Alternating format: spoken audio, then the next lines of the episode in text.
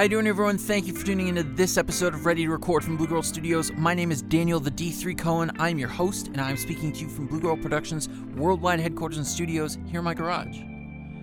I'm a 19 year old aspiring musician, engineer, and producer, and like many of you guys, I make music out of my own home studio.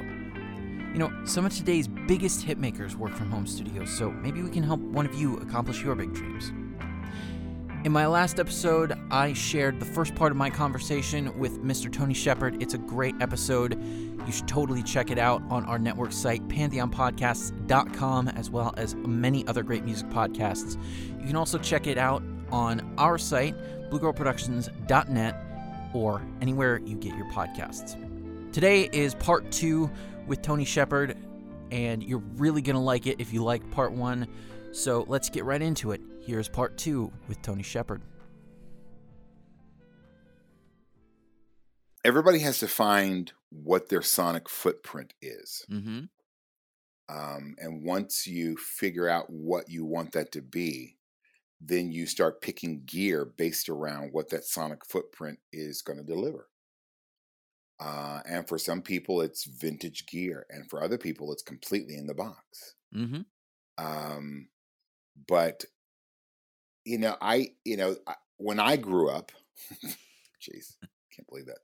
Uh, when when I was growing up, there were it was just like Al used to say, it's about microphone placement, and you know, I would listen to albums uh, that like Mick Guzauski. I, I Sure. was at the audio lunch one time, and I said, you know, man, when I was growing up, dude, you were you were one of my sonic heroes. He's like, really? And I'm like, yeah. I said, the Children of Sanchez was just like I used to listen to that non-stop. Mm-hmm. And so to hear him tell stories about that album was just amazing to me.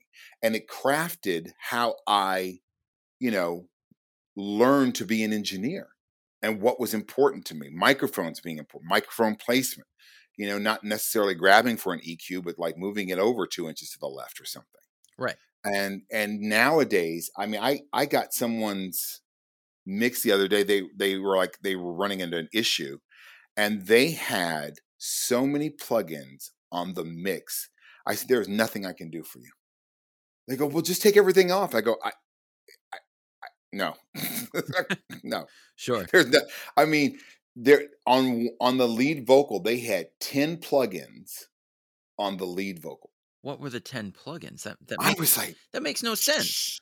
They had two different tuning devices. Really? Yes. Oh boy.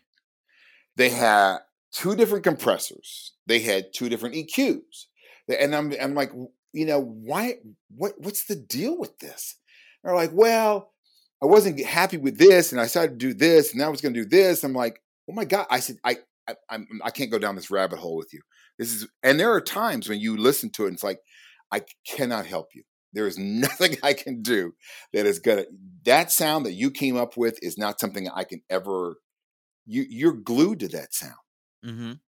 Nobody is going to be able to change you because if you've done that, you're down the rabbit hole. You don't you don't know any other sound. It's like, well, this is not working for me. I'm like, well, there could be a reason for that.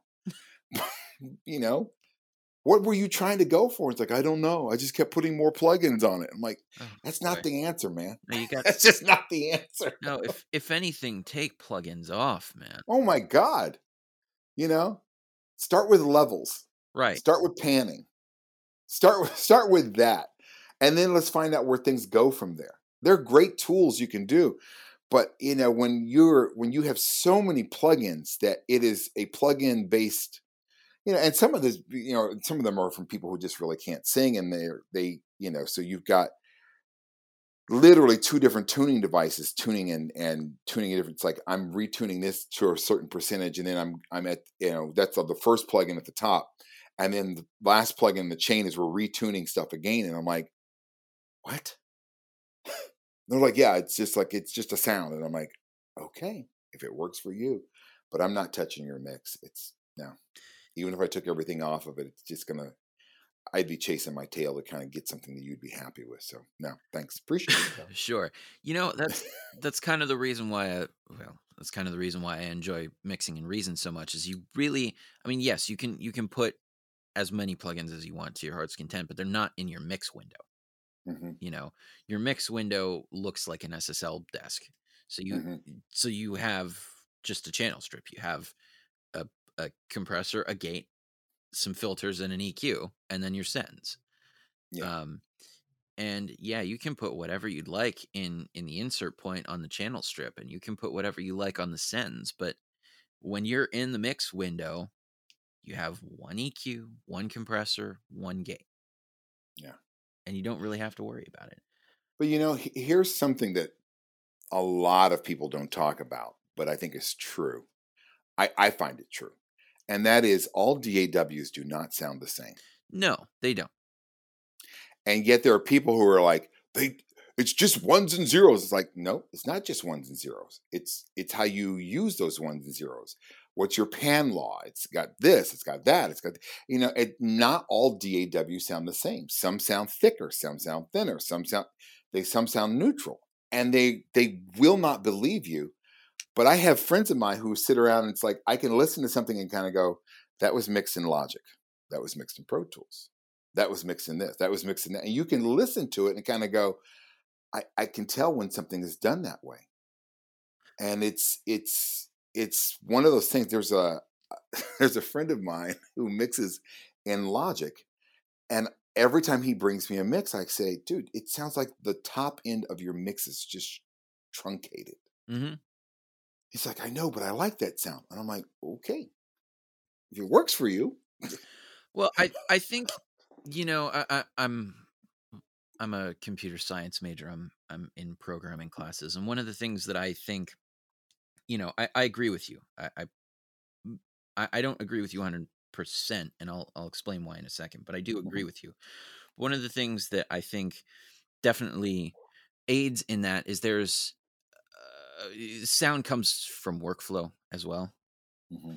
um so like one of the one of the things that we've a lot of my peers have noticed the who you know they and i'm fortunate enough to have peers who play real instruments you know i have uh, Mhm. one of my buddies who's who who makes uh who who does some electronic music in logic and i think he started uh producing in ableton recently but but he's a classically trained uh piano uh pianist Mhm. um, and a jazz trained pianist, and and you know went to uh, Ruth Asawa School of the Arts up here in San Francisco.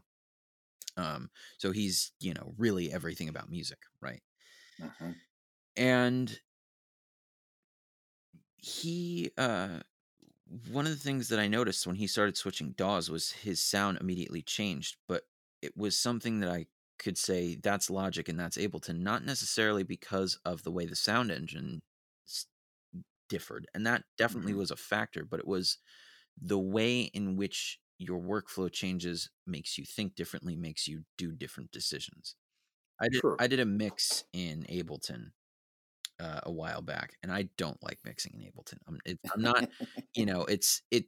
They have some very very cool plugins, um, and you can do a lot of really neat stuff within that system. But it's just for me, the workflow is incredibly difficult. And then I went back and I did it in Pro Tools, and then I did it in Reason. And I I listened to how it differed, and I was impressed because every time my choices changed Mhm.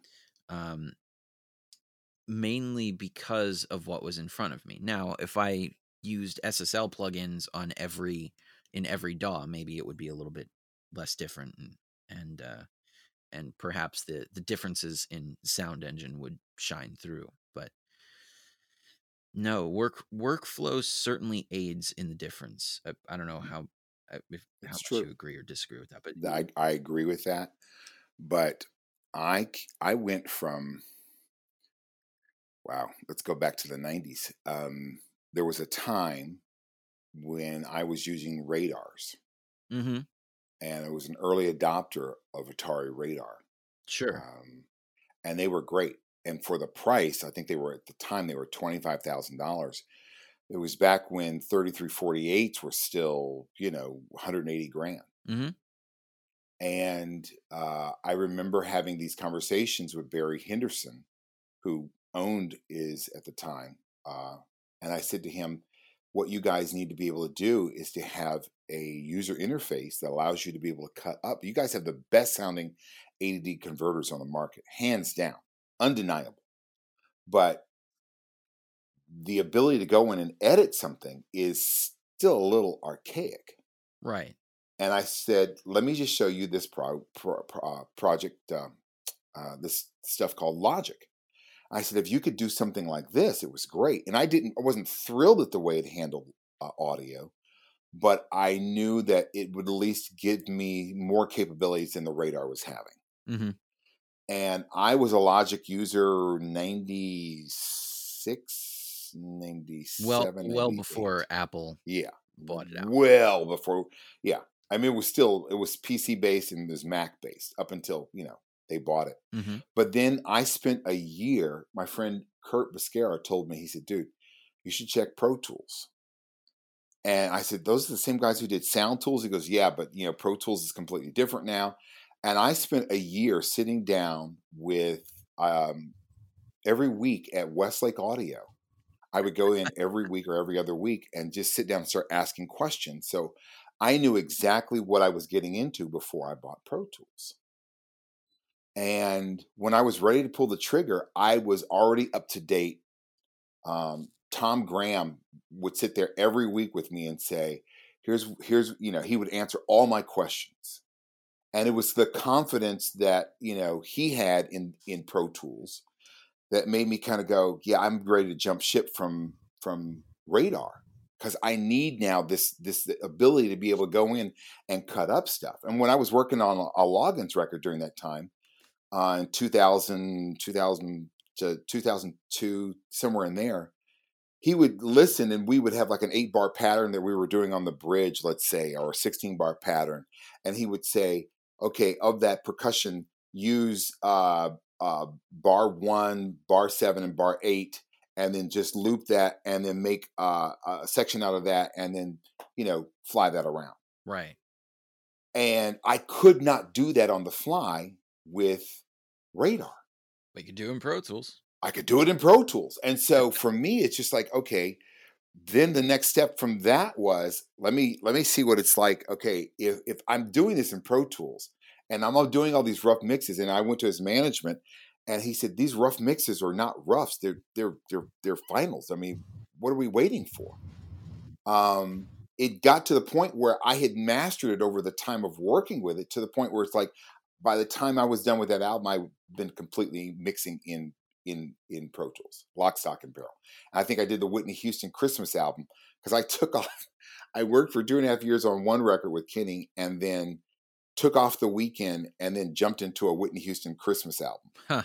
And that went right all the way up till I think that was the end of 2003 or something. That went right up until January, and then I jumped into like a Backstreet Boys thing. And it's like we were we were so deep into the the projects we were spending so many hours learning about this stuff it's like hey when you guys come out with a new version can you do this? Can you do that? And there were just so many wonderful tools like and you would ask for them it's like hey could you guys do this? And this was long before this is like pro tools 5 dude. Right. this is like before there was you know gosh i mean not everything I, I can't give you a list of things that were just not in there but there were so many cool wonderful things that we just started being able to automate everything and it just like it opened up worlds to us Mm-hmm. and if we could track it through some other a to d and then go because the 888s at the time were horrible sounding Right. um yeah, that's that, you know- that was what I was going to ask is if you were still on 888s and in, in we I, I i had my home studio set up so that i would track through radar. Mm-hmm. take it out aes and go into the 888s Gotcha. So it worked for me i just had the the radar as my a to d converters Right, and then bring the digital into the 888. and then it was we were in the domain we were digital domain from there forward Right. Well, you know, I, mean, the 192 was definitely a big step, but I Oh, I will I will admit when when Pro Tools 9 came out, and that was right when I was starting to to Mhm. look at it. It was right when 9 was out, and then Pro Tools 10 showed up, and that's when I bought. I bought into Pro Tools 10. Yeah. And I was so happy when Pro Tools 9 was the first DAW that you didn't have to have a, an Avid certified interface coupled with it. right yeah Um, because they they were making some good stuff. I mean, M powered was cool. The the Delta 1010s, as far as you know, not Avid made well, at the time, not Digi Design made stuff. Yeah. Um, the M Audio gear was all right, but the I I was always disappointed. Not that I was ever at the time buying a Pro Tools HD rig, but I was always kind of disappointed with the DigiDesign branded uh, converters. Yeah, you know, it's uh, I used I didn't use the 888s that much because like I said I was using the radars and going into Right. the 888s. Right. But I I was really to me the company took a turn when Avid bought them. That was a very frustrating time for me because we in LA um DigiDesign would really pay attention to the end users. It's like they would sit down, they would come down, and you know, we, they would come down to tech breakfast and sit down and say, you know, what do you guys want? How can we make it better? What what features are you looking for? What are you looking to do? Let us know what you want. And they were really responsive in so many ways. And things started to change once Avid took them over because it's just like it's like they weren't listening to us anymore. They didn't care. It's like, well, you're going to buy the boxes because we're the big dog on the block. And it really wasn't the same. And I don't think Pro Tools was the same after that, for me at least. Um, they just weren't as responsive. They would, they'd listen to you and then kind of like, yeah, okay, well, we're going to try and work on it, maybe kind of. There are still things today that we, you know, I used to go to, to you know, DigiDesign and say, listen, you know what I really need? I've got like these 30 clients this year. I need to be able to archive a session with these clients. I want to be able to take a Pro Tools session and without opening it up, put it on some kind of app and have that app tell me exactly everything that is in that session. I want to know the plugins and the version of that plugin so that you can archive it. Because if you had AutoTune 4, by the time you got AutoTune 5, it wouldn't work anymore. And if you had auto, uh, automated AutoTune 4, you'd be screwed because you had to go in and completely redo everything. Right. So there were a lot of features that it's like, let's have an archive so that we would know exactly without having to, you know, double click and open up something. Here's what the plugins were. Here's what that was on them. Here's the, the sample session rate and the number of tracks and what, you know, all of that kind of stuff. Even today, I think that could be useful for a lot of people in a lot of ways. Mm-hmm. It's just like, okay, I can tell you what's on the session and where things are and blah blah blah blah blah without ever having to open it up. And especially now because you've got to you can't open up a Pro Tools five session without like everything crashing almost because it's just like it just doesn't work. Well, or or f- having Pro Tools force you to convert into a modern Yeah. PTX file. Yeah. It would be great just to have that, just the archive of that. So you have an understanding of where you're at musically. It's like, okay, I know that, you know, especially when we're done with an album, you archive everything, you the lyrics and the rough mixes and the, the, the final mixes and all of those things. It's just great. That's a moment in time. And if you could set that aside, and if you ever need to come back to that moment in time, it would just be able to say, oh, yeah, here's what you're going to need to be able to get back up and running. EQ2 from Pro Tools did not translate into the EQ3. Mm-hmm. And so you had all these things and you're automating all these cool, wonderful things, but they never translated. And, and it's like, you know, that's a pain in the butt. You got the Lexiverb, you had all these other cool things that DigiDesign had, but they never translated. And it's like, dude, that's not, that's just not helpful in any way. So I don't know. I, I, I still, I think there's a lot of room for these DAWs to kind of reach out to their client base and give them more useful tools that would help the, us, you know, um, to archive our clients' work Right. so that we can go back. It's like, you know, I've, I've been working with Pro Tools now for 21 years straight. Mm-hmm. I should be able to go back and at least pull from the archives and say, yeah, that's the song we did in 2004. And, you know, it's not going to crash upon, you know, reentry. Or there's like, you know, this will take you, this app will take you from Pro Tools 5 to 6. And then this will get you from 6 to 8. And this will take you to 9. And then once you're in 9, you're good to go. Right. And Right. I shouldn't have it have to have a G5 with with Pro Tools 7 to open my Pro Tools 5. exactly. That's exactly my point. I got to go back and I got to get a G4 or I got to get, you know, it's like, you got to be kidding me. You know, it's How's that possible? it's funny. So- I was I I did a session in um in New York years ago and we just started working on it and I actually did finally convert it. Uh, I'm I'm still running Pro Tools 11 and I'll I'll Mhm. explain why I'm still running Pro Tools 11 in a second, but I I didn't really want to convert it, but I did actually have a uh, Pro Tools M-Powered license. Pro Tools Mhm. M-Powered 7 4 something. I don't know. It was recorded in Mhm. HD 742. And so I brought it home to my M-Powered rig. So I had an MDD with the Pro Tools M-Powered rig um, running uh, OS 10 Leopard 1058 on a uh, on a well, let me think about this. I think it was a dual one gigahertz MDD. Cool machine, but you know why? Why did I need to have it? You know, there's really no point. You know, it's funny. You, you you- you mentioned leopard, and I'm thinking, oh my god, how far back was that? That Yeah. that released in Oh my god. 2000. I think Jeez. 2007, because Oh god. Yeah, so the G5s released in 2003. The first G5 came out. Then That's crazy. then 2005 was Tiger. Then 2007 was Leopard. Then in 09 they released Snow Leopard, and that's when they phased out support for all the Power PC stuff. Mm, mm, mm. and now we're here. They uh, the most recent version of Mac OS is they were going to call it 1016, but now it it it became Mac OS 11.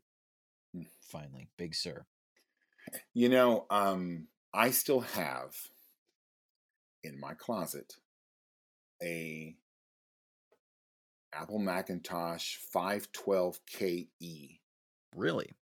with, and it still works. It's I boot it up like once a year with a 20 meg hard drive. Now that's that's that's large living with one of those things. a 20 meg hard drive. It's an external hard drive that the Mac 512KE would sit on top of. hmm and I, you know, you can't find floppy disks for them anymore, but I still have that same, you know, keyboard and everything, and it still boots up and it still runs. What'd you use And it that's for? from '84. Was it sure? Yeah. Did you ever run any sessions on that? I mean, I know I know in the 90s when when jungle music started coming out of the UK, they were using Amigas to do a lot of their sampling. No, I think I don't think that they did anything really until the SE30s with Apple. Right. And I think uh, it was the first box that could really like you know do music applications. I think the Macintosh 2 as well and like the LC and all that stuff. Yeah, I mean, but it's it wasn't. I I mean, I I remember.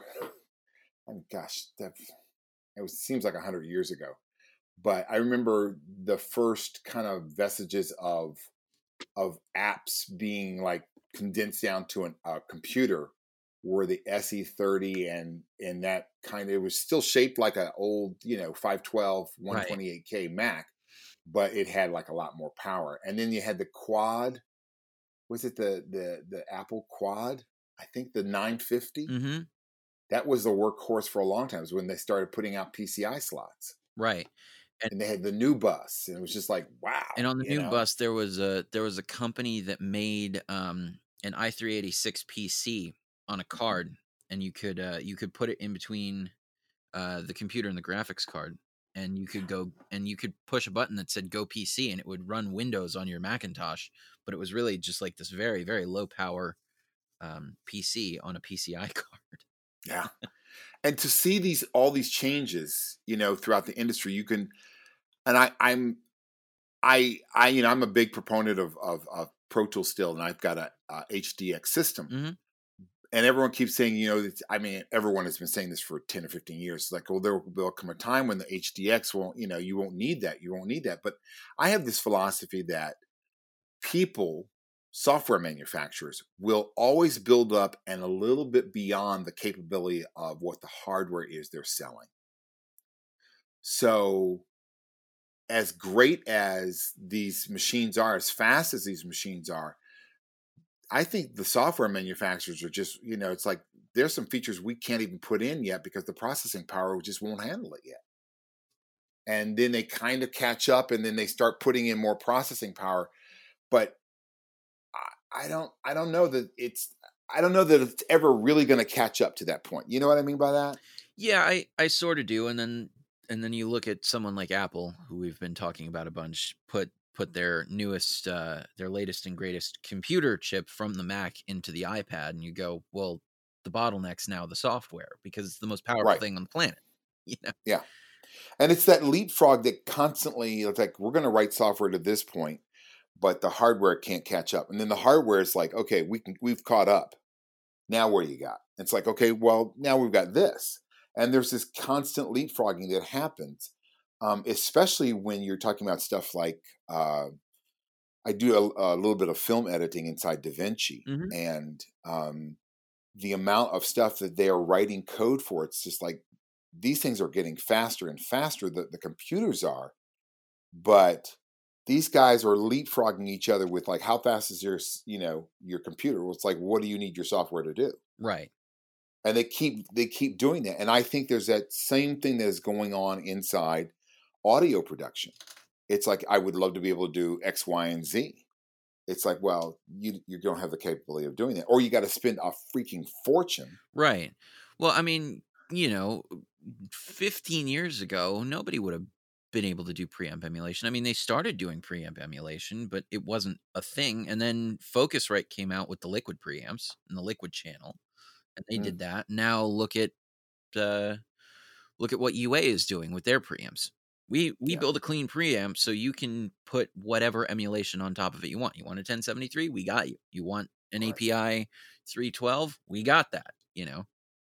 right yeah i think i think it's still in i mean as much as they've done it they're still like in the early stages of like being able to combine different systems in a hybrid kind of world of like well, what if we took this and this and this and we put all this in one side of one, one box? Sure.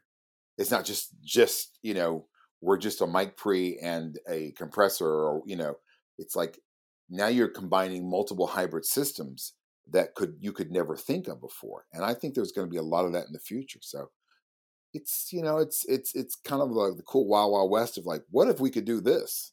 Hmm it's like we still can so yeah Well, you know that's kind of the beautiful thing of the of the hardware guys one upping the software guys, and then the software guys one upping the hardware guys. Yeah. Going, we're we're going to con. It's it's it's both a beautiful and a saddening thing. Beautiful, saddening, and maddening because you know there there is a part of me, especially as a uh, a former Apple technician and and somebody who's a computer science major, who who really wants the hardware and the software to just always be at the same level. hmm right But at the point where it's always at the same level, then where do we have to go? You know, like Right. the, the gumption to improve will will be lost upon people. At least in in my head, that will happen. No, I think that's a valid point. I think I think that leapfrogging is good competition, especially within Apple, where it's like you know I saw I saw something the other day where Google uh, was making appointments for somebody, and they were speaking.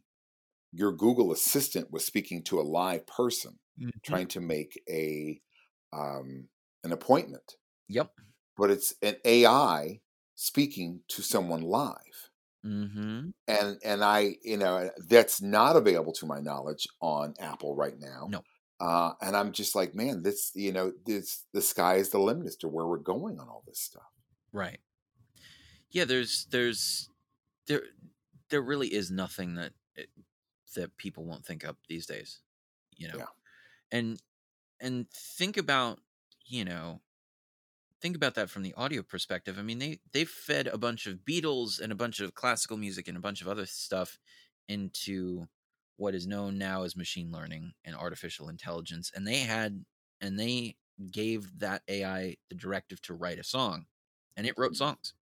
You know, um, so so the computers can now write the music. It's frightening, dude. I I don't know how we're I I, don't know where we're gonna go. I, I don't know what to do. What I, I I am intrigued to see how machine learning will aid in our work in real world scenarios. You know, and and in in uh, DAWs especially, in that you know the editing process might be a lot easier. You know, quant- quantization technology with some sort of artificial intelligence or machine learning can analyze a, an, a piece of audio and give you different quantizations immediately without having to, you know, do it by hand. And I, I, I say this having just done a lot of hand quantization and, and grid alignment and all that stuff. Mhm. Um, so in that regard, I am curious as to see where it goes. But I I would like to see AI in the tracking mode. I would love to see AI listen to the vocal and think this mic pre is too loud. sure, and we're going to you know this you know this is the characteristics of a kick this is the characteristic of, of a vocal a lead vocal this is the characteristics of a horn and listen and automatically know it's like we've got to back the pre down automatically so that we can still catch capture richness in in the in the tones that we're getting but everything is like okay right now that sound that's coming in is putting us in the red mm-hmm. and if you've got something that can do that and can work with you um, quickly, that helps a lot, especially when you're tracking big bands or, you know, it's like you're doing, you know, you got 20 pre's going out at the same time. It's like, it's like I every once in a while the something will will go over if you're using a vintage API or something. It's like okay, he hit the kick a little too hard, and we've got to you know back it down and back it down. If there was an AI that could say, "This is a kick channel. I know it's a kick channel. It has these kinds of properties, and so therefore we can't let it get past a certain point." right. I would, uh, you know, to that point, kicks, vocals, uh, snares, especially, you know, Mhm. espe- uh, uh, especially if you have a track where, where in the verses, say, which is something that I've been doing lately, the verses are side stick, and so you have to bring the preamp up for the side stick to come through, and then you take it down when when it goes Mhm. back to regular snare hits, or if the Mhm. guy's doing rim shots in a place to make to add some extra Mhm. emphasis, and you pull the preamp down even more, you know. Um, I would love to see that. I would, uh, going back to Al Schmitt, you know, he he on every session he rode faders. Mhm. Yeah. Uh, Imagine imagine what Al would have done. He he could have he could have put his feet up on the desk. Well, well, Yeah. the AI rode the faders for. him. Yeah. And that I think that's that's new frontier for us. Um, you know, I was talking to um, uh, a manufacturer, and he said to me, "What would you like to see?" And I said, "I would like to see every piece of analog gear in the world have a USB or FireWire or Ethernet interface." And he said, "Why?" And I said, "Because I want to be able to recall it. I want to be able to to have that analog piece of gear detailed. So I've got a physical representation on my screen, and all I have to do is click. It's like a recall, but it's like this is where all of your stuff goes to. And it doesn't make a difference how old your stuff is. If it's a piece of gear from 20 years ago, you can retrofit a USB or whatever, and you can have, you know, they can all daisy chain through each other and they all have individual numbers so it's like, oh, this is a A Designs hammer. This is an A Designs nail. This is an A Designs EMEQ. The output of this, it's like it's a physical representation on your screen, and that's the recall for your all your analog outboard gear. Right. Well, you know what? It's funny that you mentioned that because uh Neve probably I think 2 years ago now released their newest console, which I don't Mhm. think had any physical EQ on it. I mean, it was a full console. It had full channel strips, but you controlled all of your dynamics and EQ from a plugin and it wasn't a plugin, but it was a it was a controller application Mhm. essentially that went into your insert point on Mhm. on your uh, DAWs session, and it Yeah. was specifically meant for hybrid. So you had the faders up, but you controlled all of your uh, EQ dynamics, anything else from from from the DAW session. But you were Yeah. still running an analog piece of gear. It was still completely analog. It was copper summing audio. Yeah. You know. And that to me is like that's where the hybrid worlds work. Mm-hmm. You know, Like, Right. this is a vintage piece of gear, and there's a you know I'm sure somebody down the line will do it. It's like here's a retro kit, and they'll you know you could put in a little retro kit into any kind of hybrid system you need to, and they all run over Cat five or any number of things, and then somebody builds a UI that goes into your Mac, and then that's stored into Pro Tools or any other DAW you want. Right. Well, I mean, and it's like when I got recall, it's like boom, done. right. I mean, in in the in the grand scheme of Cat Five, I mean, look at how popular Dante is nowadays. Right? Yeah. I mean, I I, I was talking to somebody. You know, I was I was on the phone with Dusty Wakeman of Mojave Audio, hmm and he and I were talking about it. And he was, uh, I, I told him I was singing the praises of Focusrite, and I, I was how much I, I loved Focusrite. And he went, you know, I got to tell you, Daniel, if I'm if I'm ever building another studio or I reopen Mad Dog, I'm not going analog paths anymore. I'm going either Dante or RedNet, and Right. running all Cat Five. Right. Yeah, because there's something, you know, that that system works on a lot of levels. Um and it works flawlessly. Yeah, It works flawlessly. But, you know, it, it's taken us how long to get to that point, right. Know? And in addition, all of that stuff is repeatable and replaceable. I mean, you think about it. You let's say you have on your tie lines from uh, your live room into the control room. If you have some copper cabling go down the wall, you have to find that cabling, fish it out, change it, and you don't know how much else is going to fail. You have one Ethernet cable. You probably have a pretty short point to point Ethernet cable going between the wall. It's still a Mhm. cable going through the wall, but it's one cable. Mhm. You have that go down, pop the cable out. Yeah. Well, you know, it's just like I I at one point would I would say to somebody, why can't you in my A to D converter, why can't you just um someone just be able to log in into my A to D converter and listen to the mix directly out of there. But you know, they've conquered that now in a hurry where you can stream, I mean, audio movers and sound elements, uh, of source elements have have done that now flawlessly Mm-hmm.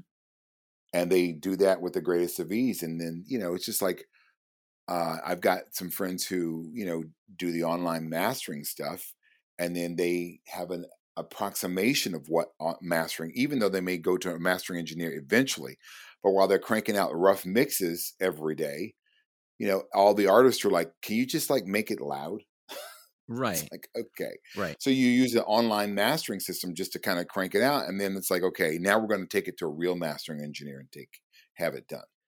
Right. And Uh, it's and that's that's the thing. I mean, I I cannot tell you how many times I've seen ads for uh things like LANDR or output.io or, you Yeah. know, I I haven't seen ads for it, but you know, knowing Pete Doell and Shelly Yakus, you obviously hear about the Aftermaster products and Yeah, everything that sure. they're doing. Now they're finally going back into not that they weren't there in the first place, but they're they're taking all that stuff that they've studied from the Aftermaster stuff that they were doing for hearing loss and television and all of those boxes that they were making, and they're going back and putting it in a digital platform for you to upload your music to. You know, Right. if you want to go to Pete, you can go to Pete.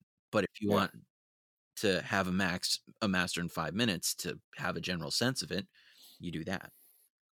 I told that to somebody the other day. They said, I said, who's gonna, you know, do your mastering? They told me, I said, you know what? You should just run it through an online mastering. Um, just check it out and make sure that it's, you know, everything is sitting where you want it to sit. Sure. He, he, I said that way you avoid it coming back from mastering and go, it sounds completely different than what I thought it was going to sound like. It's like, do yourself, do your future self a favor and just take it to online mastering. And that has just been a tool. I don't, I, I don't, I mean, I still go to Pete um, for my stuff. Um, but there's this thing that I've kind of gone through. It's like, I know where that vocal is sitting. Mm-hmm. I know where the horns are going to sit. I know where the, you know, I'm, there's no guesswork. By the time I get it back from him, it's like I've already kind of gone through 30 different versions of online mastering. I know what's happening now. Right. So it just makes it makes that technology has made my life easier, and it, it makes it easy for him. He can listen to it and kind of go, "Great, man, the mixes are uh, awesome." Like, cool, thank you. Right. It, So it makes it makes everybody's job easier. It's no the, yes, I, I don't think the online stuff I know LANDR was trying to make people say, you know, hey, you can run it through our product and and this will be releasable. And maybe for some people they like that sound. Me personally, I'd like, you know, real ears to be listening to my yes, listening to my music and and hearing where they can improve it. Yeah. But um as a tool for making my job easier and making sure whoever mastering engineer I send it to, I I send whatever project to, uh, doesn't rip my hair out or their hair out. yes. It's a great tool. Yeah, Stephen Marsh did a uh, a mastering job on something uh, for me a couple of weeks ago, and he was just like, "Dude, it's it's just it's spot on." And I was just like, "Well, I've been running all the mixes through this online system, so I kind of worked out the bug so that I when I by the time I gave it to you, you wouldn't have to say." It kind of peaked at blah blah blah blah blah, or just like you know, it's like we work those things out and we know what's going on. And the client was a client of of uh, Stephen and uh, I mean Stephen Marsh, and he was just like, you know, I, I I really appreciate the stuff that you're giving to me because it's sounding really good, and I have a really good idea what it's going to sound like when I get ready to have it mastered for real. And I'm like, that's the whole point of it. hmm That's to me, that's where the tools come in handy. Instead of like guessing, like I have no idea what this thing is going to sound like when it comes back from mastering, and sometimes you don't. Right. But now it's just like I know where the bodies are buried on this sucker. I'm good to go. Sure. Sure. You know, I heard a since we're on the topic of mastering, I've I've heard some people sending out stems to mastering instead of just a two mix. And I Mm. I'd I'd get it if it was a five one surround master that you had to do, but not not for a normal stereo master. What what what's your opinion on that? I abhor stems. I abhor the word stems. I don't like doing stems. I I don't like printing stems for people because that's just a chance for them to fuck up the mix, dude. Yeah. And I'm just tired of it. You know, um, you know, especially when you're working in I've had too many examples where you do stems for film stuff and you go back and you listen to it and and you you go to a screening of it or something, it's like there's like a whole like stem mix of percussion that is missing from this cue Mm-hmm. and turns out that they forgot to turn up that particular stem and it's like this is why i don't like doing stems Yeah, I'm not a fan of stems. When I've had some friends uh, who are in the electronic space, and they, you know, they're all of my friends are jazz trained musicians or classical Mhm. trained musicians. And in this case, the the guy is a, a trained ethnomusicologist from UCLA, and uh, I he he said, "Let me let me take a look at the stems." I didn't even make stems. I just sent him raw files. I was like, "You can have tracks. I'm not I'm not giving you stems." No. i'm with you like look i'll give you the whole session but i'm not giving you stems it's just like you know and then i'm working on i've got one project i've been working on for four years it's a 160 song project Oh boy. Yeah. And the art uh, the the uh, executive producer of the project came to me and said we need stems on these 30 songs i was like do you know how long it's going to take to make stems on 30 songs i said this is not i don't bounce to disc i this is real time Right. I said you know i said don't expect this anytime soon. He's like no no but we're really going to need it. I'm like i'm sure you're thinking you're going to need it. And i did it a year ago and they still haven't done anything with it. I'm like dude that was just a waste of my time. You know? You've got some songs that have got like 150 tracks and you know it's like can you make a stem of just like the sopranos and a stem of the altos and a stem i'm like oh my god. Uh yeah okay. It's like this is a waste of time guys but you know you're wasting your money so You know, if if somebody asks me to take stems out, the the one thing that I can appreciate from this is this is why I, again I'm singing the praises of my DAW of choice, but like when you uh when you export uh tracks out of Reason, They don't Mhm. they it keeps all of the tracks in one project file. It's not like Pro Tools where you have an audio files, uh, an audio files folder. So you have to bounce them. Uh, if you want the tracks, you you got to bounce them out of uh, from your mixer channels. Mhm. And you know, I don't put settings on them. I, I if I bounce out, I don't leave my settings on. I maybe I'll normalize all of them just so that somebody has something easy to work with. But Mhm. I tend to bus all of my drums and bus all of my horns and bus everything. Mhm. So the nice the nice thing about that is that I can say, all right, bounce the buses, and I'll just have everything in a bus and quote unquote Yeah. stems. But if I didn't use Reason or anything similar where I could export from the buses, I I would I would kill. You'd be hosed. Oh yeah, I would I would be royally screwed. I, Yeah. and I wouldn't see the point. You know, Yeah. I I barely see the point of doing it with an easy uh, a means of easy ways of doing it. You know. Well, a couple of months ago now, um, Stephen Marsh had the same client, and he he said to me, you know, this is I think it was I think the artist's name is Tanisha Harris. She was uh, either a finalist or a winner of uh, The Voice, Hmm. and um, he had four or five songs that they wanted me to mix, and I I listened to the the material and I thought, you know, for once, I don't think I'm going to do this analog. I'm not going to do this in a hybrid way. Huh. I think I'm going to go ahead and mix this completely in the box. And um and I it was one of those choices that just like it just struck me like this song needs to be mixed in the box. It's got that kind of edge, it needs to have that kind of thing. It doesn't need the analog character or roundness or warmness or anything. And I worked on it for uh, you know, two or three days because I was just kept doubting myself. Like, I don't, I maybe I should go back into the, you know, into all my analog boxes. And and finally, I sent it to the producer, and he was like, "Dude, this is amazing." And I'm like, uh, okay. I said, I just, I, I- and because I was second guessing myself about, you know, it's like I, I haven't worked completely in the box in 15 years. sure, sure.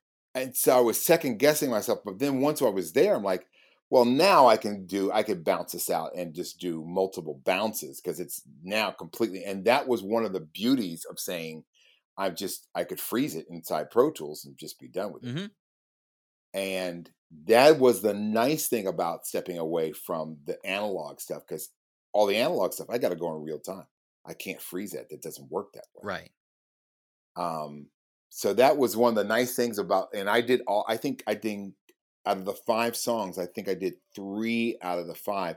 There were two jazz cuts that that they did that they really wanted to, you know, go back to the the the hybrid world of having you know everything through analog boxes, and it showed too. It really, it was really great Sure. but it was just one of those things where it's just like, man, I, I, you know, I should cross back and forth between these two worlds more often. Hmm But you know, you have guys who are, you know, I like Serban. I think is completely in the box and has been completely in the box for years. Scheps is completely in the box. He, Yeah. I mean, I remember. and that was hard to believe because it's like, dude, how long is yeah? He had that. He was analog king forever. Right. He had he had like three racks the size of a wall Yeah. full of gear. He had he had that uh oh hell, what was that? He called it I think he called it Fat Boy and he it was oh god, I don't remember the compressor what it was, but he called it Fat Boy and it was kind of broken, but that was why it was it was the best one. Um and those two Neve consoles in an L. And I remember um he did that thing for Fab DuPont's uh Mhm. pro mixing and recording Mhm. school. Uh right when he was like ending his tenure as as the as the analog king Mhm. and he went and here's this thing that I just he I I just put five different pieces of analog gear and hybridized that with a plug-in and Mhm. I pushed three buttons on two consoles and I did it in about 5 seconds. And Yeah. that's the beauty of the analog gear. And then all of a sudden a year and a half later he was completely in the box.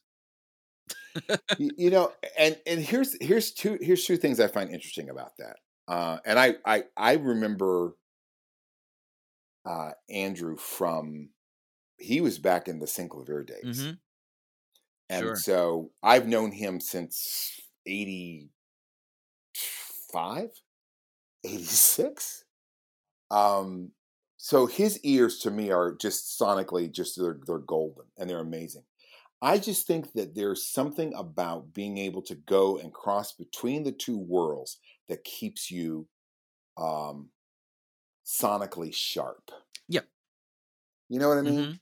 So it would not surprise me if, um, you know, a year from now or something, he comes back and says, "I've gone back to a little hybrid world because it's like it's like you don't want to lose that edge of being able to mix in the box completely, and you don't want to lose that edge of being in a hybrid thing where it's like I brought all this stuff out to analog devices and did X, Y, and Z.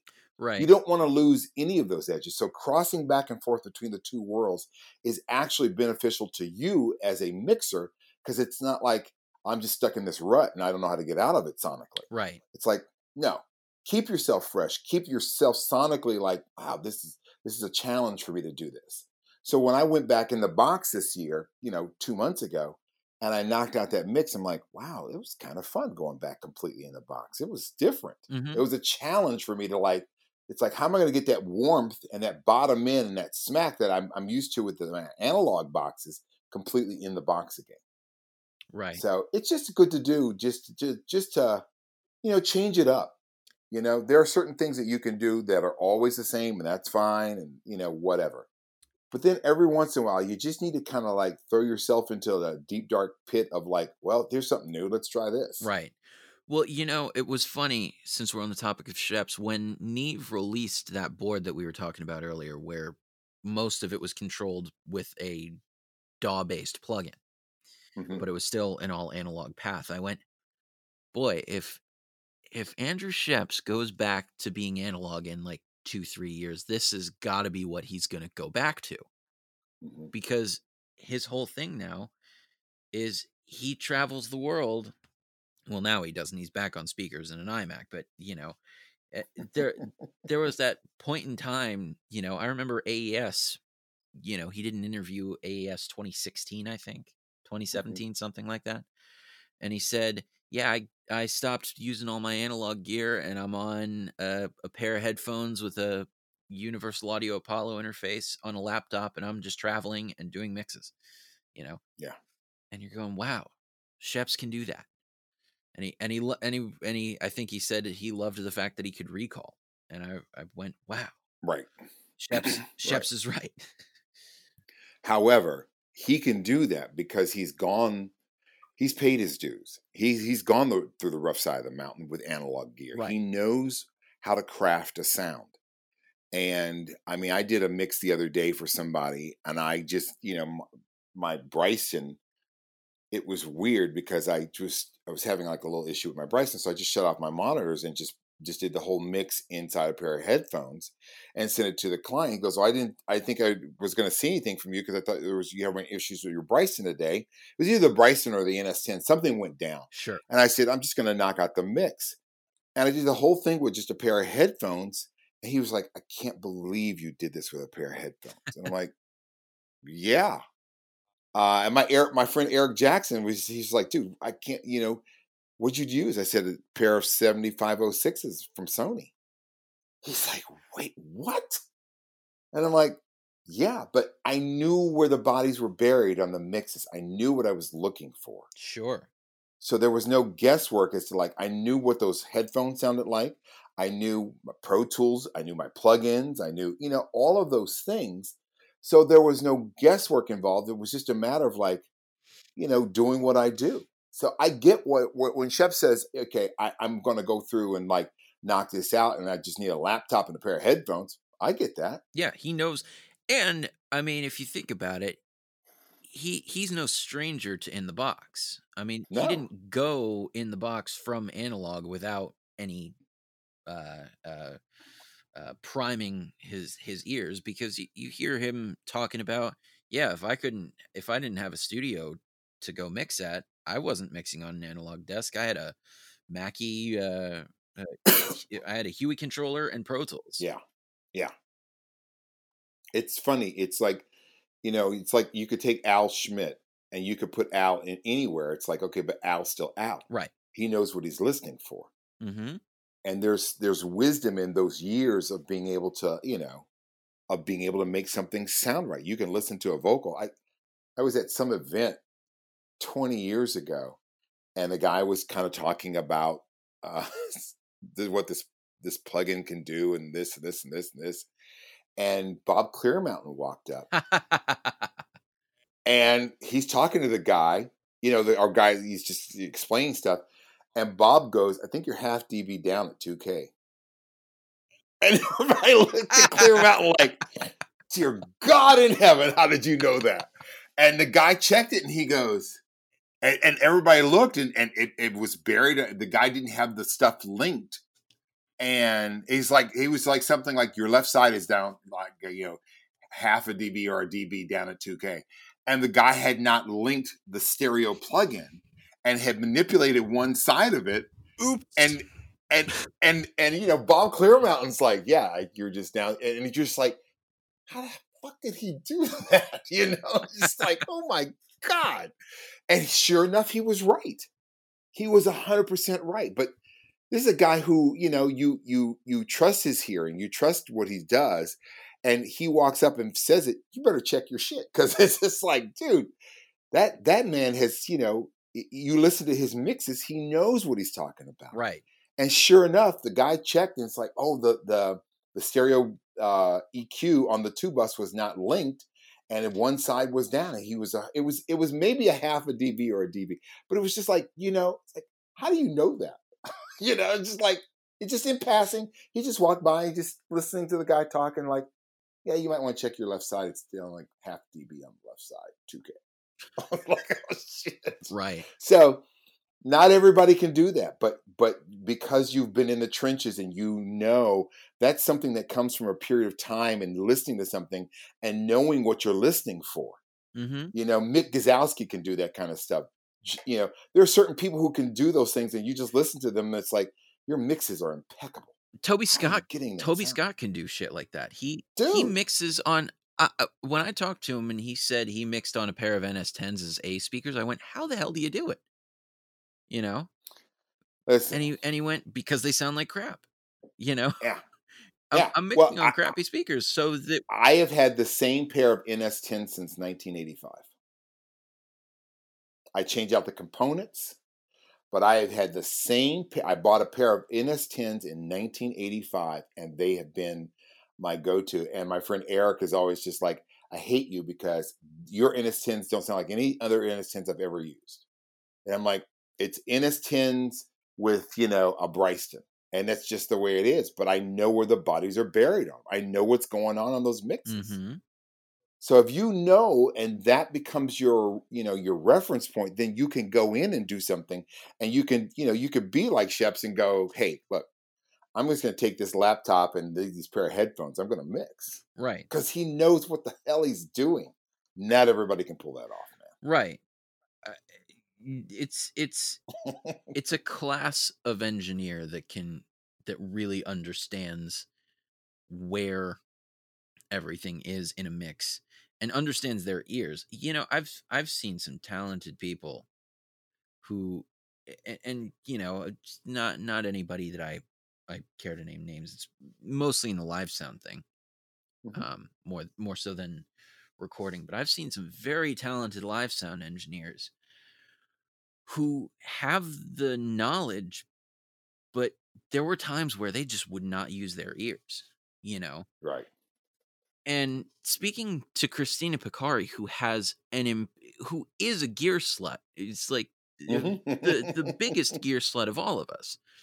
And she went, but the most uh, when we were talking, she went. The most important piece of gear is is the pair of ears that you have on Yeah. that you have attached to your head. You know, Yeah, but if you talk to any of those guys, I mean, you know, she's a prime example. Pete Doell, all those guys, you know, Steve Genewick, all those guys who went through Capitol you know, they know what the they know what they're doing.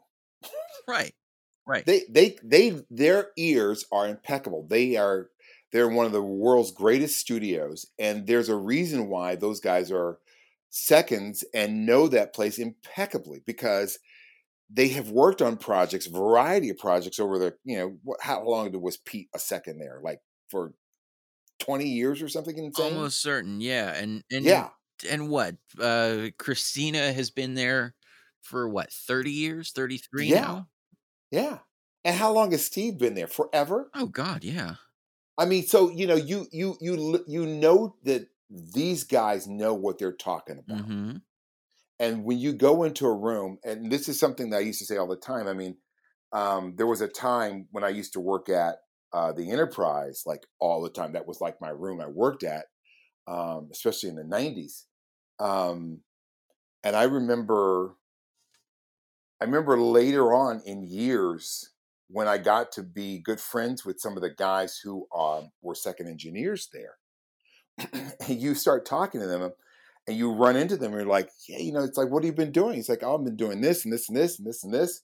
It's like, dude, I, I remember you from the enterprise. Yeah, I used to be your second. And I'm like, what? it's like, you know, Manny Marroquin, uh, Dylan Dresdow, all these guys, you know, it's like, if you work at a quality place, and this is one of the things that's lacking now in our industry, where there's this training ground that allowed you to be able to work with some of the best engineers in the world. And when you got out of there, man, you knew your shit. Yeah. And that's that's the sad thing when you're sitting here in your home and it's like you won't learn this kind of stuff that these guys learn. You talk to Steve McMillan and you know some of these guys who were like, you know, second engineers. I was never able to be a second engineer. I I had to learn the, you know, by School of Hard Knocks. I just worked at a, a college um, you know, audiovisual department, then opened up my own studio. I didn't have the luxury of being able to work as a second engineer for somebody. Right. But as Steve McMillan used to say to me, it's like, dude, but you developed your own sound faster Mhm. because it's like you had your technique down. You had, you know, how you recorded vocals, what you did. You didn't learn it from somebody else. You had to do the school of hard knocks yourself. And you didn't have to clean any toilets to get there. well, there's there's you know there's there's something to be learned in cleaning toilets, but yeah, I, I you know it's one of those things. But man, I you know you talk to these guys and I have so much respect for you know guys like Dylan and and and and Manny because they they've gone through the system and they've proven themselves, and now they have excelled far beyond. It's like yeah, dude, yeah, I was a second there, but now I'm making you know killer money with this you know with this group and this group and I'm this group and and they've paid their dues and there's so many people who don't understand that you know you you got to pay your dues man Yeah. Yeah. I mean, that's that's something that uh again, going back to Toby Scott, that was something that he talked about a lot was, you know, the last word that he had uh, since I've since I've spoken to him it was, you know, you can go to a recording school. You can be a certified first engineer, but you're not going to as as technically correct as you might be, you might you probably don't know jack shit. And you have to Right. f- you have to learn that. You know, you you really have to you know, we we don't really care if you came out of LA recording school. You got to come out of the school of hard knocks after you do that. that's You right get, if you get your bachelor's from the LA recording school, you get your master's from hard knocks. You know. It's true that is 100% true and a lot of guys who go to these schools don't get that Yeah. and they step out there like well i've got my degree and it's like you got a piece of paper that tells you what Mm-hmm. that you know how to turn on a piece of gear dude you you got you haven't even paid your dues yet Right. work as a second for somebody and learn some shit Well, or or do the proper thing and go go be a gopher, go be an intern. sure I mean, it might it might not be so lucrative at first, but that's the way to do it. You know. That's the best way to do it. And that's that's one of the reasons why. And I remember I, I went back and looked at some stuff from 1995, I think it was. But Peter was my assistant in Capitol Studio C. Mm, We were working on Whitney Houston. And I, I we were writing like these meticulous notes on stuff um, because at the old back then we were pitching a vocal and there was no auto tune back then. We were running it digitally inside an Eventide. I think it was a four thousand, right. and we were running it out out one channel and then back in the other, and then we were changing the pitch, and we were manually like, okay, you know, two cents down, five cents down, two cents up, ten cents up. Mm-hmm. and and Pete was sitting in the back and he was writing the stuff down and I'm sitting here flipping through the dials I'm like dude that word uh you know wonderful the beginning of it is 2 cents up and dur is like 3 cents down and then full is like 6 cents up Mm-hmm. and so we were going through and we were in a rhythm and Mervyn Warren who was producing the stuff for Whitney was in there and we were knocking this stuff out and it was just like this is where you got to really have a quality assistant Right. this is where it's most important. You know, you you you, can't go back and look at them and kind of go, "What did we do on such and such?" And they're like, "I don't know." It's like, no, this is important that you really know your stuff. And man, those guys, it was always a pleasure to work there. And there, there were other rooms in town, but Capitol is definitely one of those training grounds where it's just like, man, you, if you came out of there, you were you were you were way ahead of the class. Right. And you know, and speaking to Dusty Wakeman, who didn't who who owned Mad Dog still, but did a lot of mm-hmm. work at Capitol.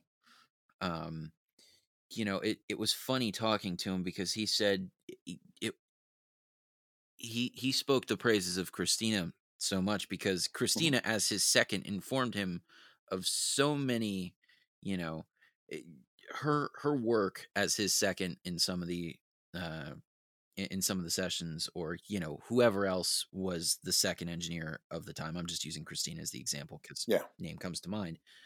But you know the the work of those second engineers i remember him saying to me you know a lot of them had better sounding choices in mic placement and uh outboard and where and what to put ahead of the preamp and what to Sure. insert a- uh, after the preamp um, and levels and gain staging they had better choices and ears in that stuff than a lot of firsts that came through my studio at some point Absolutely, um, absolutely, and and undeniable. and like you said there are other beautiful rooms i mean sunset sound a yes, any any room in sunset sound honestly but Yes, yeah, it's true.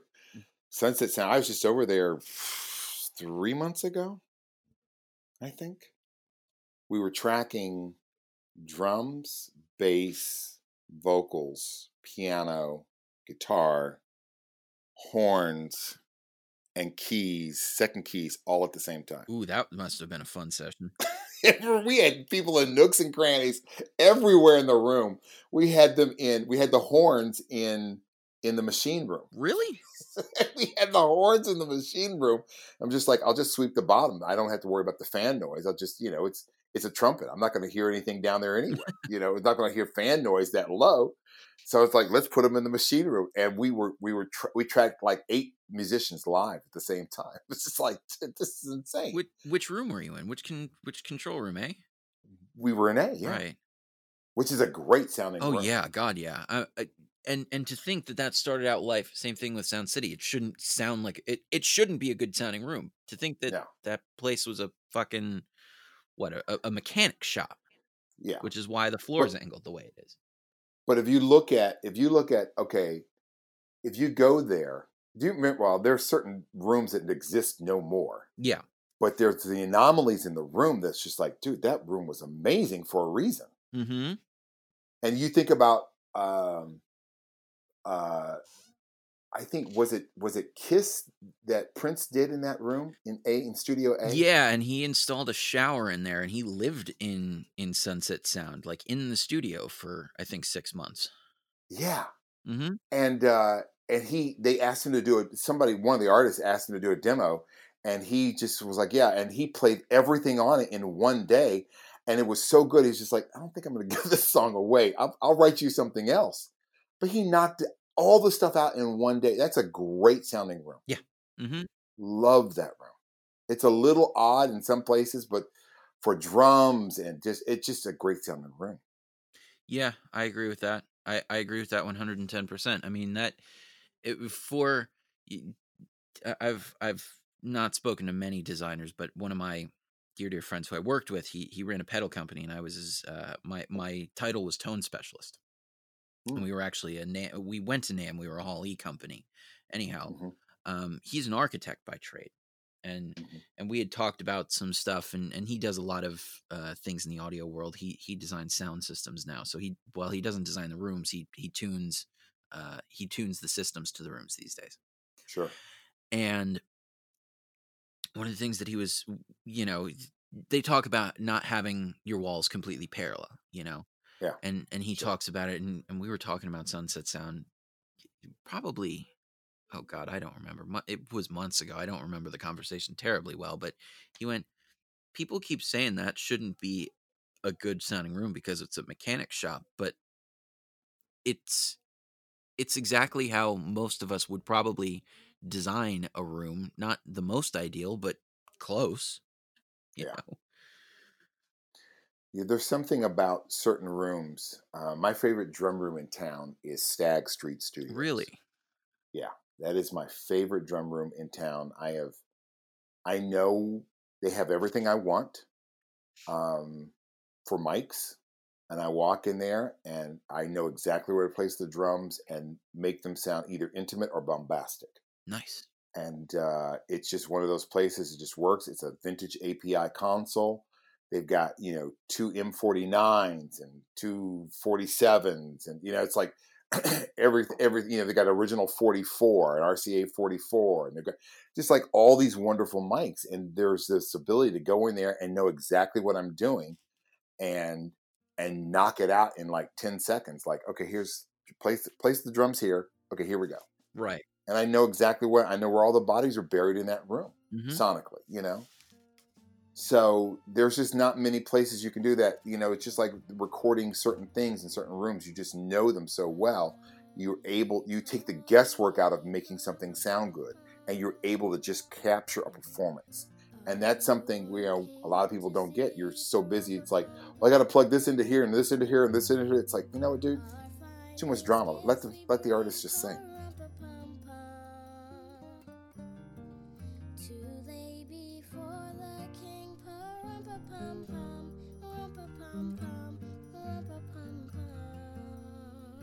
Well, that's part two, everybody. Thank you for listening. I hope you enjoyed listening as much as I enjoyed talking to all you. Special thanks to Mr. Tony Shepperd for giving his time so generously. Everybody, tune in next week for part three, the final part of our conversation. I think you're all going to really like it. But for now, this is Daniel the D3 Cohen signing off from Blue Girl Productions worldwide headquarters and studios right here in San Francisco, California. We're ready to record. No gift to bring